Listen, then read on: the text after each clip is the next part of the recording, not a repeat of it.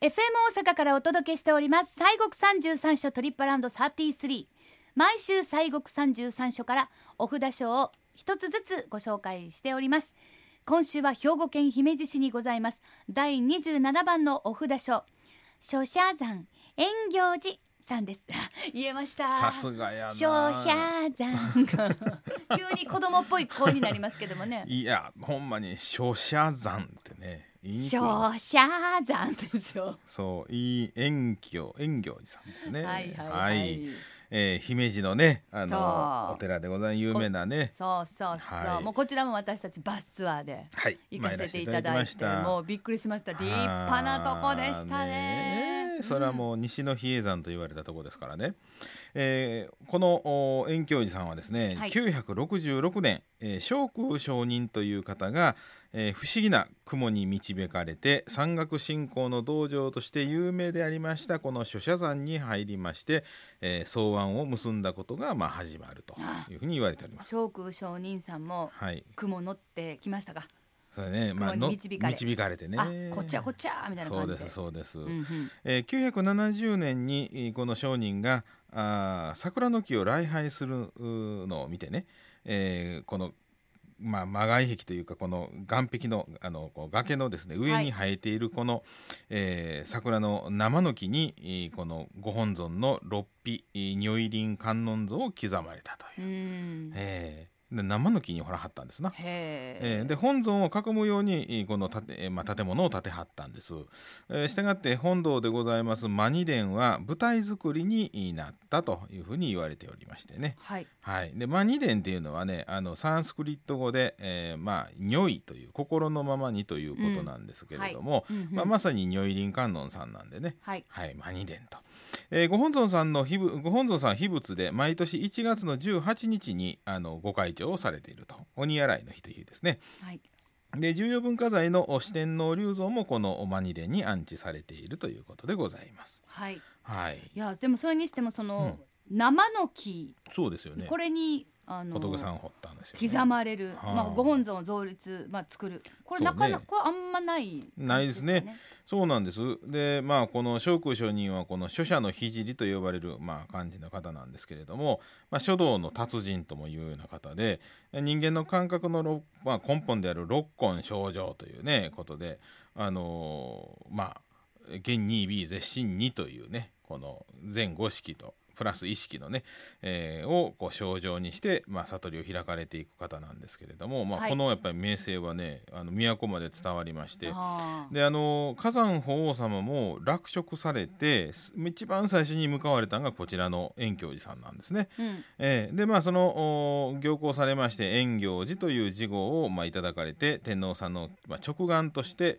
直眼書として、ええまあ、あの命を受けましてねでまたあの大変厳しいその修行道場としてもおここはありましたので今申しました西の比叡山ともねそう呼ばれるようなそんな、まあ、あの大きな一大拠点のお寺となっていくんですね。うん、実際ね、はい本当広いですもんね。そうですねで、その火山法王さんが二度も行幸されたとはいいうことは、そうまなんあですよね相当まあなんていうか行きたかったそうそうそうそう好きだそうなんですよったというか、まさにそうなんです。でまああの先ほどね、えー申しましたけど一度目はね986年に天皇さんになってわずか、まあ、3年足らずで、えーまあ、退位になってあの元慶寺で出家されるんですね山下の。うんうんで、えーわずかのおお,、まあ、お月十数名を連れて一番最初に行かれたのがこのやっぱり聖空上人のふも元なんですよ。あ、泡わはったんですね。そうなんです、ううでこの時にこの聖空上人がこの長谷寺の徳道上人が広めようとしたその観音信仰がこんなんあんにゃでというような、まあ、そんな話をまああーされるんですね。そうか、失意の天皇さんのね。そうそうそう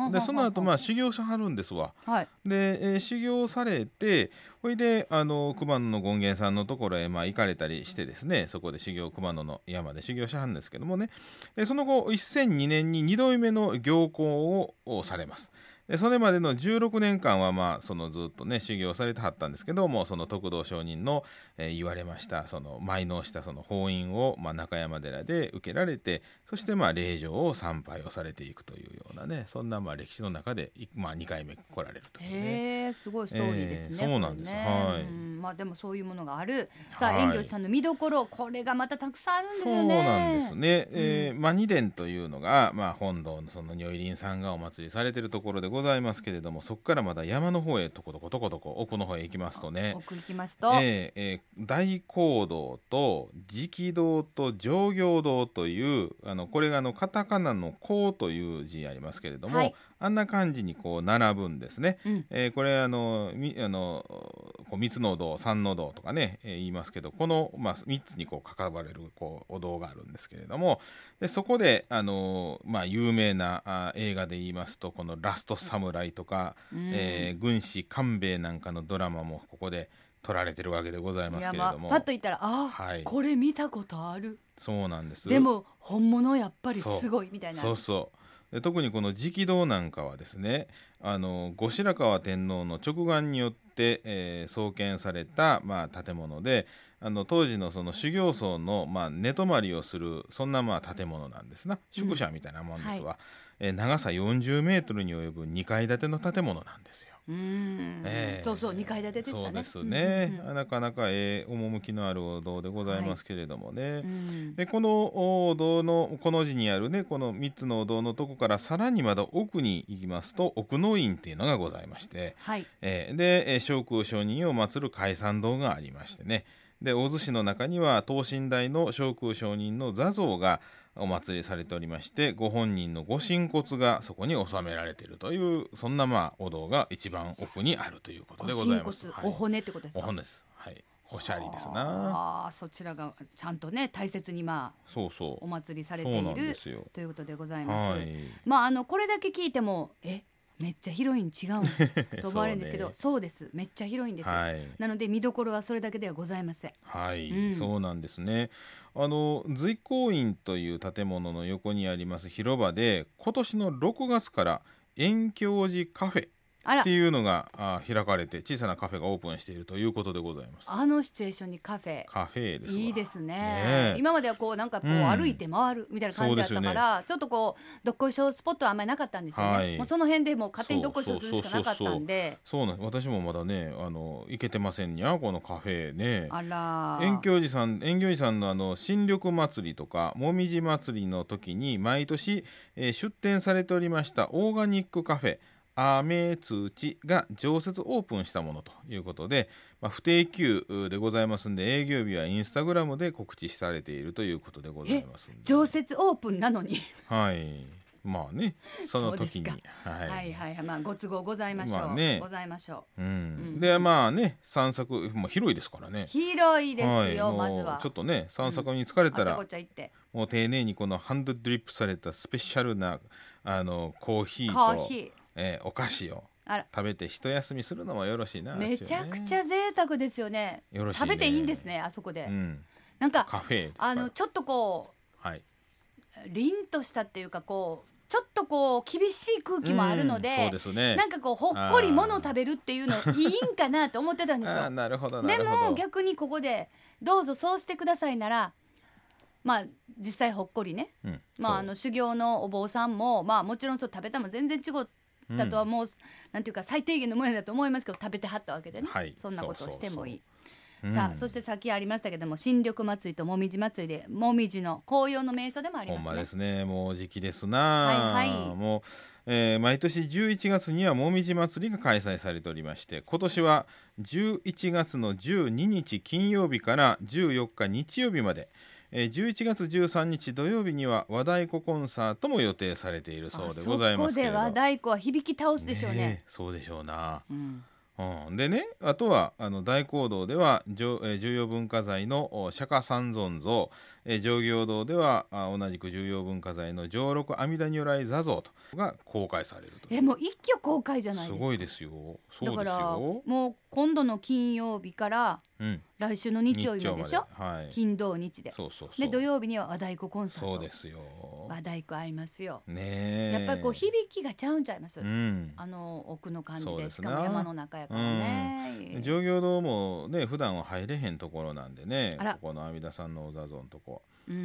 ん、上行堂っていうのはあのずっとおだおめだ阿弥陀さんの前をね「南無阿弥陀仏」と言いながらずっとぐるぐるあのあ歩いあそてこかあそこで行をするっていうねはいはいはいはいところですねそうなんですようんもう本当になんかもうなんていうかうんこう、しあのうん、もうそうシンプルでいて、そうねなんかこう思いのつもあった、はいなんていうかなもうちょっと空気感が全然違いましたそうよね,、ですねやっぱりやっぱりね修行道場というかねはいあのやっぱりそういう厳しいところでしたからねそうなんですよだからそこでカフェっていうのを清子は驚いたんですが でも本当にあのそうしていいですよって言ってくださるのであれば、はいうんまああの私たちはまあ修行する身ではございませんので、ええまあ、ちょっとあのそういう気持ちをおもんばかりながらちそょうっでと、すねあの一休みさせていただけるということでありがたいですね。ねさあ姫路市にあります遠行寺さんは配管時間が朝8時半から夕方5時まで入山料は500円中高生以下は無料ですアクセスですがこれね JR 山陽電鉄姫路駅から新規バス諸社山ロープウェイ行きでおよそ30分まずはバスで30分で終点で降りてくださいで終点から乗れます諸社山ロープウェイに乗り換えて三条駅で下車でマニデンまでは歩いて15分から20分でございます。あのーこう収めるところからマニデンまでマイクロバスが、そうそうあのロープウェイを降りましてね、うんあのちょうどこう境内入る時に指納所があるんですけれど指納も所はいそこから歩いて、えーこの主査山遠教寺さんのマニ殿までは歩いても行けますけれども、うんあのお確かありませんやったかな、んうんうんであのマイクロバスがねそこからありましてね、はい乗せてもろて、でそのマニデンの横まで車でバスでねまあまあ5分ぐらいですかそんなもんですけれども、ですね。ねあの、まあそこまで連れてくれはりましたはいご自身の都合でねねまああのおみ足とか体力の関そう係でですねねはい、ぜひぜひ。でまあお車でチューッと行く場合は山陽自動車道山陽姫路西インターチェンジから東に5.5キロまたは姫路バイパス中次ランプから北西に7.5キロ中国縦貫自動車道夢咲スマートインターから南に11キロです。えーまたロープウェイ諸社三陸駅横に無料駐車場がございますそれでは森さん、はいえーご信号お願いいたしますはい、えー、遠行寺さんはあ六匹の如意輪観音さんあの腕が六本のねはい如意輪観音さんでございますのでオンバラダハンドメイウンでございますのでははいい、よろしくお願いしますオンバラダハンドメイウンオンバラダハンドメイウンオンバラダハンドメイウンありがとうございました。はい今週は西国三十三所第二十七番のお札所、諸社山遠行寺さんご紹介しました。